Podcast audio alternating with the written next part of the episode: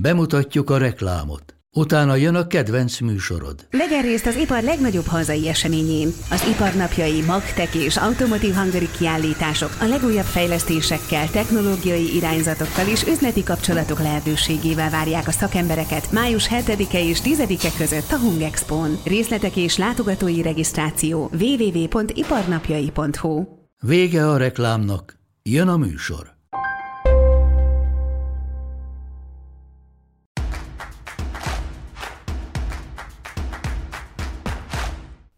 Háború, koronavírus, politikai nyomás, gyűlöletkeltés, dezinformációk. Már a szavak hallatán is görcsbe rándulhat a gyomrunk. Ezért a mai adás témája az, hogy hogyan hat mindez a pszichénkre, és hogyan viszonyuljunk a társadalmi ingerek ránk gyakorolt negatív hatásaihoz. Köszöntöm a kibeszélő extra nézőit, a mai vendégem Hollósi Vadász Gábor, pszichológus. Köszönöm szépen, hogy elfogadtad a meghívásunkat. Köszönöm a meghívást.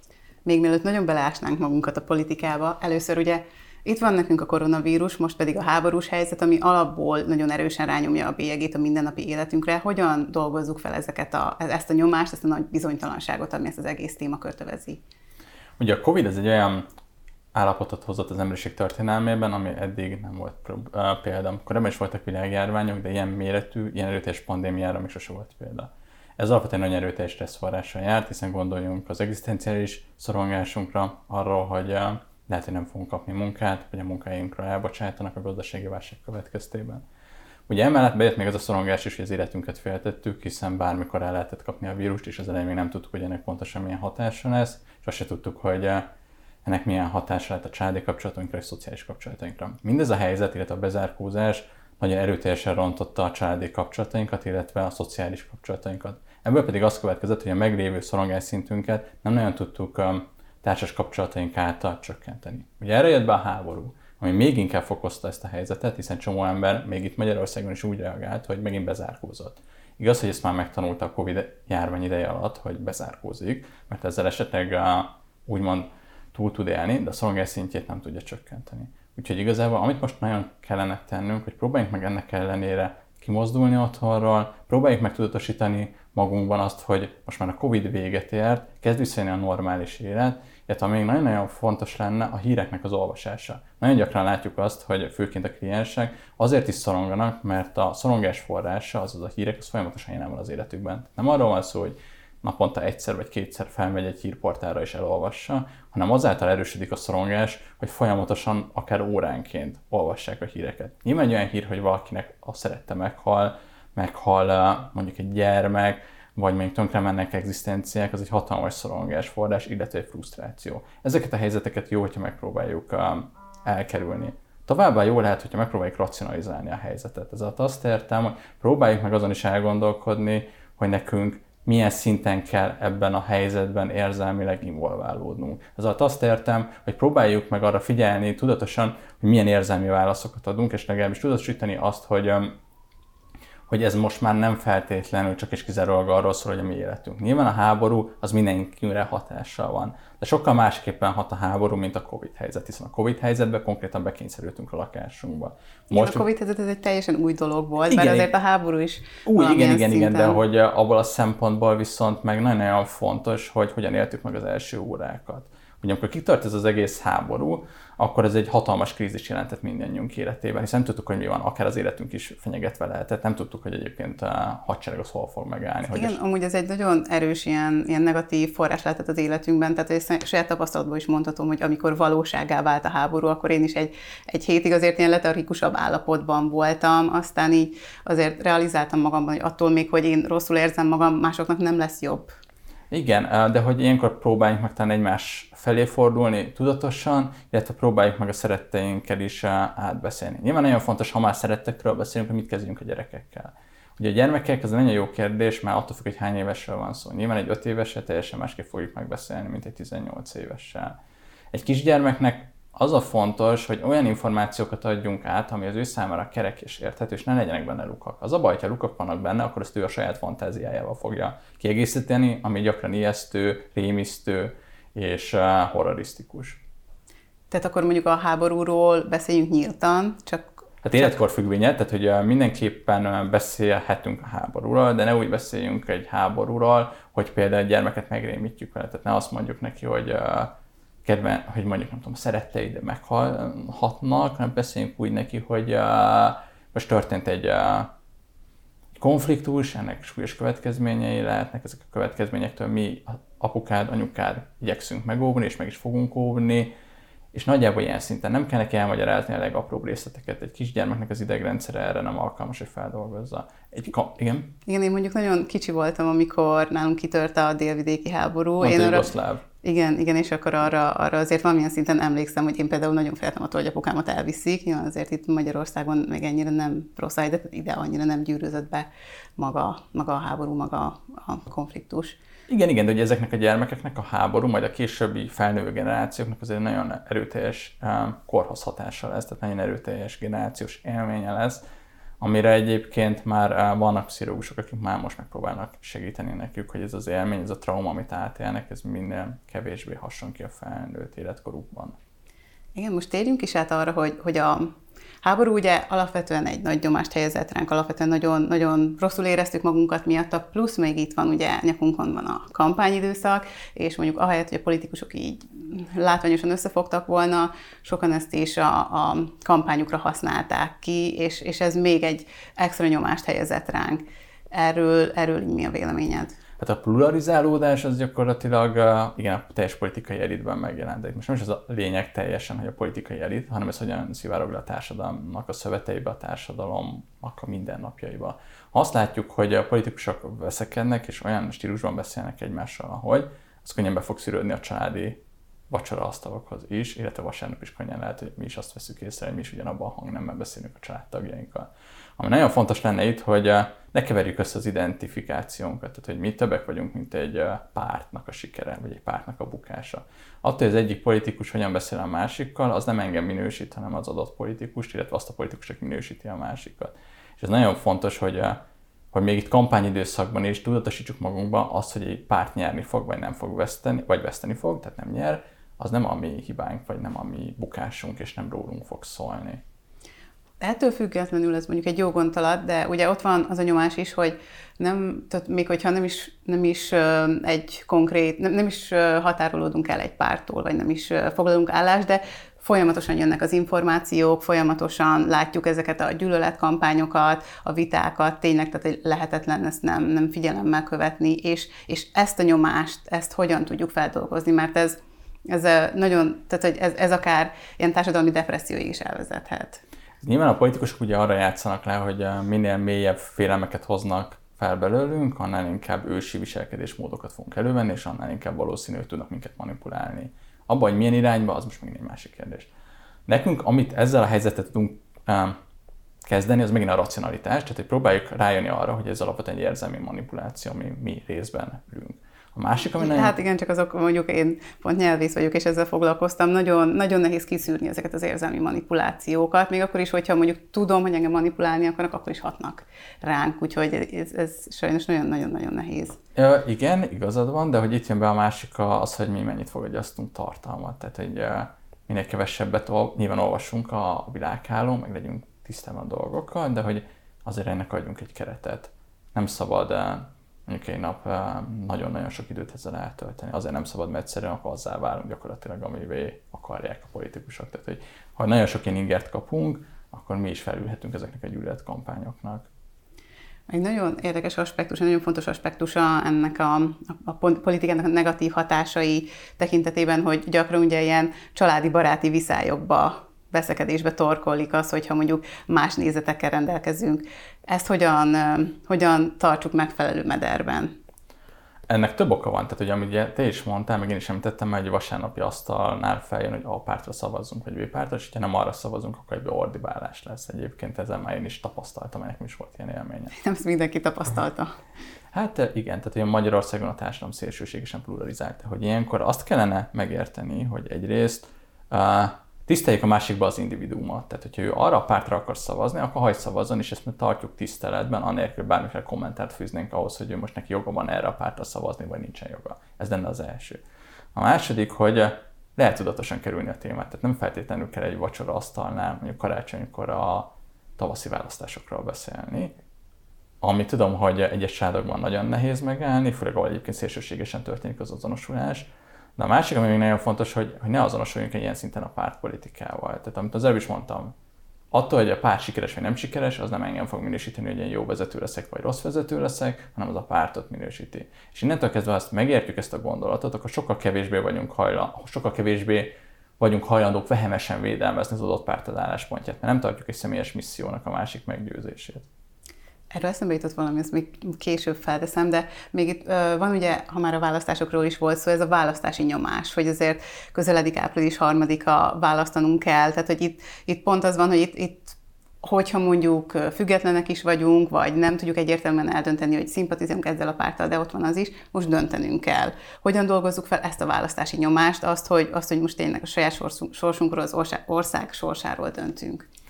Ugye itt több dolog is felmerül. Az egyik milyen, hogyha nem döntünk, tehát hogy azt mondjuk, hogy nem megyünk szavazni, mert ilyen döntés is lehet. Hogy ennek mondjuk mi a filozófiai háttere, mert mondjuk azt mondjuk, hogy így fejezzük ki a nem tetszésünket a pártpolitikára, azt most inkább hagyjuk. Inkább beszéljünk arról, hogy ennek milyen hatása van az egyénre, meg milyen hatása van a családok működésére. Tehát hogy ezen a nyomás, amit érzünk, és egyre erősödik, hogy itt a határidő, és mindjárt itt van április, amikor nekem szavaznom kell, ez egy természetes érzés. A fő az, hogy mennyit eh, tesz ki a napunkban, mi egy nap hány órát gondolkodunk ezen, vagy hány percet gondolkodunk ezen, hogy eh, nekünk most szavaznunk kell. Hogyha nem akarunk szavazni, és úgy gondoljuk, hogy nem szavazunk, akkor szerintem nyugodtan fel lehet vállalni, ez is egy vélemény.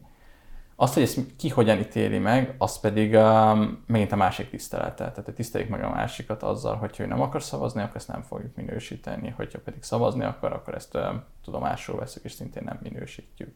Egyéni szinten igazából azt lehet csinálni, hogy uh, hogy így egyrészt, amit mondtam már korábban, az információkat szűrni kell, másrészt meg nem feltétlenül kell belemenni olyan helyzetekben, ahol ilyen szinten tud eszkalálódni a konfliktus. Tehát, hogy amikor elmész egy családi vacsorára, és ott azon kezdünk tanakodni, hogy ha elmész szavazni, akkor jó ember vagy igen vagy nem, ott azért előtte számos kilépési lehetőséged van a, a párbeszédből.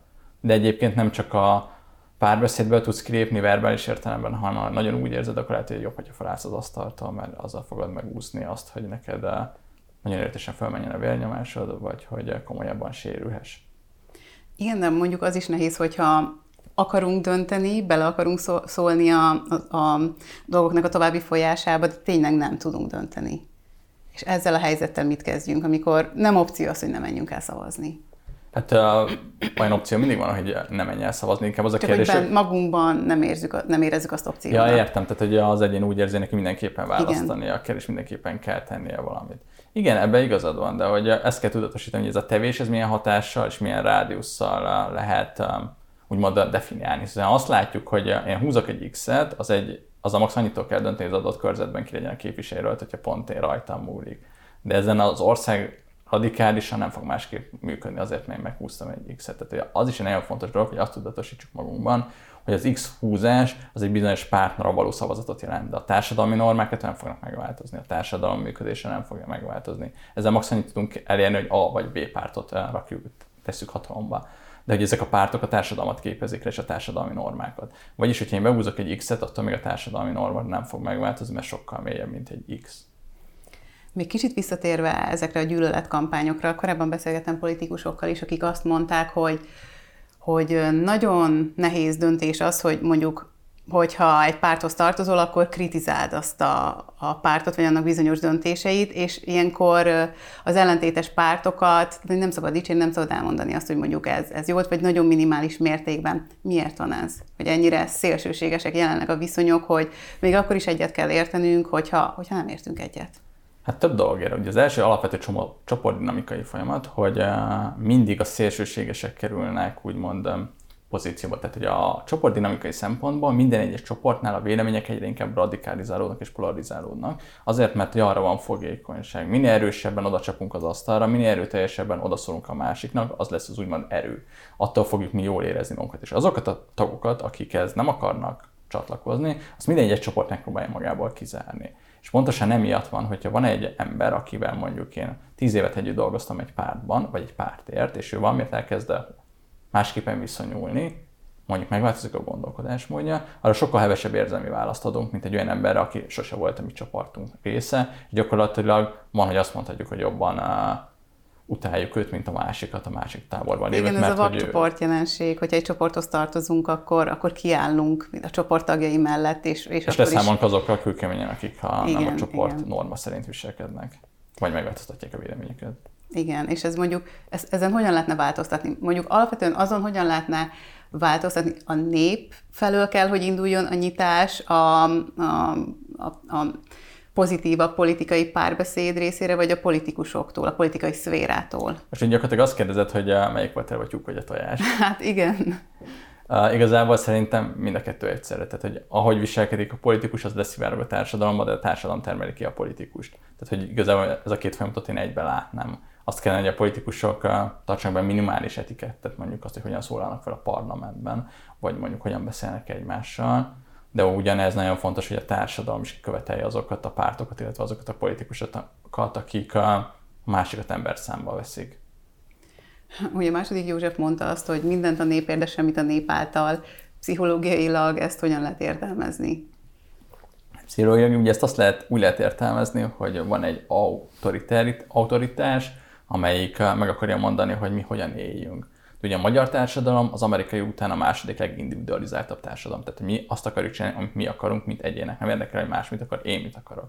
És pontosan emiatt a hozzáállás miatt ezek a próbálkozások, hogy én majd megmondom felülről, hogy halálra van a ítélve, mert hogy mi azt akarjuk, amit én akarok, és nem nagyon tudunk um, tágabb csoportokban gondolkodni. Az egyén a lényeg. Nem az a lényeg, hogy a munkahely legyen sikeres, hanem hogy én legyek sikeres. Nem az a lényeg, hogy a, Nyilván az is lényeg, hogy a nemzeti sikeres legyen, de hogy alapvetően sokkal fontosabb, hogy én, mint egyén legyek sikeres.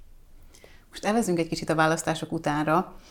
Akárki fogja nyerni az április harmadikai választásokat, a másik csoportnak ez nagyon, nagyon, nagyon negatív jelenség lesz. Például azoknak, akik nagyon elkötelezettek a Fidesz iránt, hogyha, hogyha az ellenzék nyer, akkor az nagyon erős kontrollvesztéssel, depresszióval járhat. Azt hiszem, hogy 2018-ban volt egy olyan felmérés Amerikában, ami megalapította, hogy létezik egy ilyen Trumphoz kötődő depresszió, ami, ami ilyen kontrollvesztéssel, nagyon letargikus állapotokkal jár. Hogyan dolgozzuk fel azt, hogyha nem az nyer, akit mi szerettünk volna? Szerintem az, hogy valaki depressziós lett azért, mert nem ő nyert, az nem köthető konkrétan egy párthoz, vagy egy másik párthoz meg nem köthető. Tehát, hogy ezek az emberek, akik nagyon azonosulnak egy párttal, azok párt függetlenül azonosulnak egy párttal, és nem attól lesznek depressziósok, hogy nem a párt nem nyert, hanem B, hanem attól, hogy az ő pártjuk nem nyert. Tehát, hogy ezt a fajta ilyen polarizálást, amit te mondtál, az nem teljesen értek egyet, hogy mondjuk, hogyha a republikánus vagy, akkor másképp leszel depressziós, mint hogyha demokrata.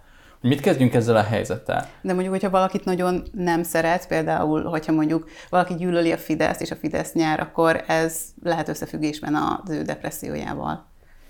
Lehet, de akkor ennyire azzal is összefügghet, hogyha nem az a táncdal énekes nyer, akit ő szeretett volna. Ez kicsit nagyobb hatással van ez az életünkre. Igen, igen, de az alapvető pszichológiai mechanizmus az egyén szintjén ugyanaz. Uh-huh. Hogy tudottan azonosulok valakivel egy olyan dologgal, amivel nem kellene, pártól vagy szemétől függetlenül, lehet ez demokrata párt, vagy republikánus párt, vagy bármelyik, és hogy azért leszek depressziós, azért leszek csügget, mert az én sikeremet látom veszni az adott párt veszteségében.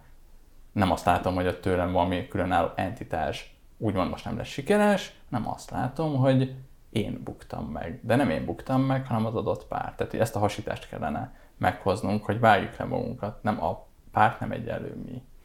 De mondjuk ennek lehet egy olyan aspektusa is, hogy tényleg nem akarok nagyon belemenni így a pártpolitizálásba, de hogyha ugye mondjuk most volt a, nemrég a pedagógus sztrájk, hogy a pedagógus sztrájk, hogy a pedagógus vagyok, és nem értek egyet a Fidesznek a dolgaival, akkor úgy fogom érezni, hogy, hogy nem fog javulni a helyzetem. De ez lehet a másik oldallal is bármi, amit, ami, ami mondjuk a programpontjaikban szerepel, és nem értenek vele együtt, egyet, de rám, az én életemre nagyon erős kihatással van, és ez mondjuk nem feltétlenül hozható összefüggésbe azzal, hogy most én Fideszes vagyok, csak úgy gond, pedagógus vagyok, és ezt az aspekt, ennek, az, ennek az aspektusával nem értek egyet. Tehát ez lehet egy ilyen nagyon erős kontrollvesztés. Igen, de hogy ugye a pedagógus sztrájknál, ami nagyon erőteljesen előjön, az nem, a, nem teljesen az, hogy most én melyik pártal azonosulok, hanem inkább a létbizonytalanságtól való félelem. Tehát, hogy a, amilyen fizetést kapnak ugye a pedagógusok, az egy nagyon erőteljes egzisztenciális szorongást válthat ki belőlük, illetve morális értékeket is megkérdőjelez. De ebben az esetben én nem teljesen gondolom, tehát hogy Ebben az esetben szerintem egyéni szinten sokkal inkább erősebbek azok az érzelmek, hogy én a, mit adok este a gyereknek vacsorára, vagy hogy két nap múlva mit fog kapni enni, vagy hogyan veszek neki új ruhát, mint az, hogy most éppen az adott párt. Tehát nyilván az is nagyon fontos, hogy az adott párt mit csinál vele, mert ezen múlik, de ezek az érzelmek pontosan ezért visznek el ilyen drasztikus irányban, mert sokkal többek és sokkal komplexebbek, mint hogy A vagy B párt milyen programmal áll elő. Nyilván ezek a következményei részben legalábbis, de hogy alapvetően a pedagógus inkább pont az az elkeseredés jön elő, hogy a társadalom nem becsüli meg őket, a társadalom nem kezeli őket a helyükön, és hogy ebbe is van pártpolitika nyilvánvalóan, de hogy az érzelmi szinten ezt a támásról szól. Igen, csak sokan összeköthetik ezt a fejükben, de valóban. Akkor még sok mindenről beszéltünk, foglaljuk össze azt, hogy hogyan, hogyan viszonyuljunk ahhoz, hogyha, hogyha úgy érezzük, hogy negatív hatással van, vannak ránk ezek a társadalmi ingerek, politika, közélet, a gyűlöletkeltés, stb. Tehát összességében mondjuk pár jó tanácsot, hogy ezeket hogyan dolgozzuk fel, hogyan irányítsuk az életünket. Tehát próbáljuk meg tudatosan irányítani, tehát hogy uh, próbáljunk magunkat egyénként elfogadni és tisztelni. Ez a legfontosabb. Ha nem tisztelem saját magamat, akkor tiszteletet másban fogom megkeresni, és ha másban keresem meg a tiszteletet, akkor gyakorlatilag majdnem a halálomig fogom vérdelmezni azt az adott entitást, hogy tiszteljék esetben egy adott pártot. Tehát ez lenne a legfontosabb, hogy saját magamat tiszteljem, és fogadjam el olyannak, amilyen vagyok. És nem gondoljam magamat komplexebbnek, mint egy adott párt.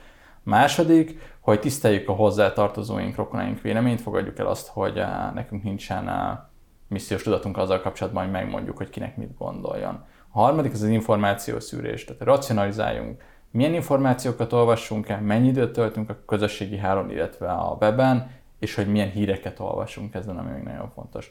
Továbbá, ami még eh, fontos lenne, hogy ugye ezek a pártok kielégítenek egy nagyon ősi igényünket, az pedig a csoporthoz való tartozás.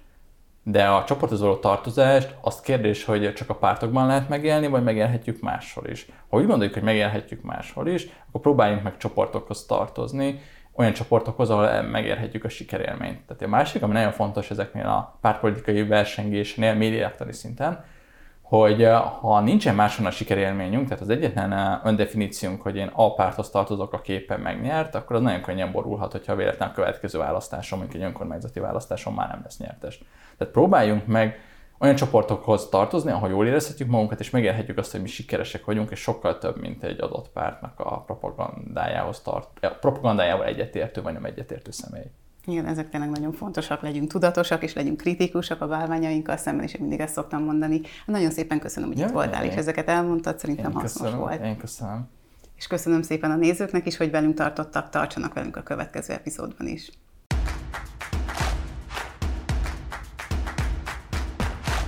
A műsor a Béton partnere.